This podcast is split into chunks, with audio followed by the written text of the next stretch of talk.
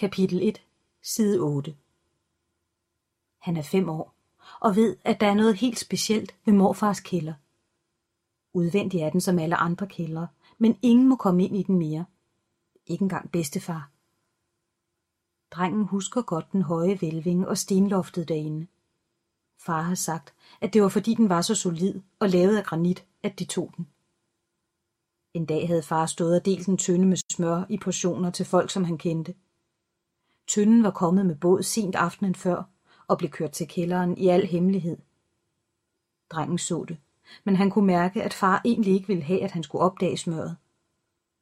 Det gjorde dagen frygtelig spændende og betydningsfuld. Han satte sig på en tom kartoffelkasse og vidste, at dette var noget helt for sig selv.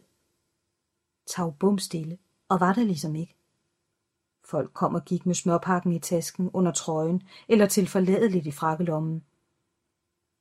Så kom pludselig havnekaptajnen Andriano ind ad den store dør til kælderen og hilste stift på far med ord, som nok kunne forstås, men som alligevel ikke var rigtige. Det var fordi han var tysk. Han havde også Jens Bådsmand med.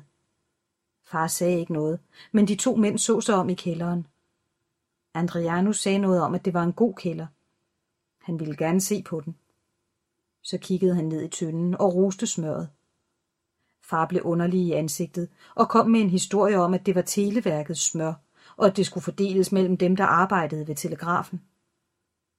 Andriano gjorde honør og gik uden at svare på det. Jens bådsmanden fulgte lige hælene på ham.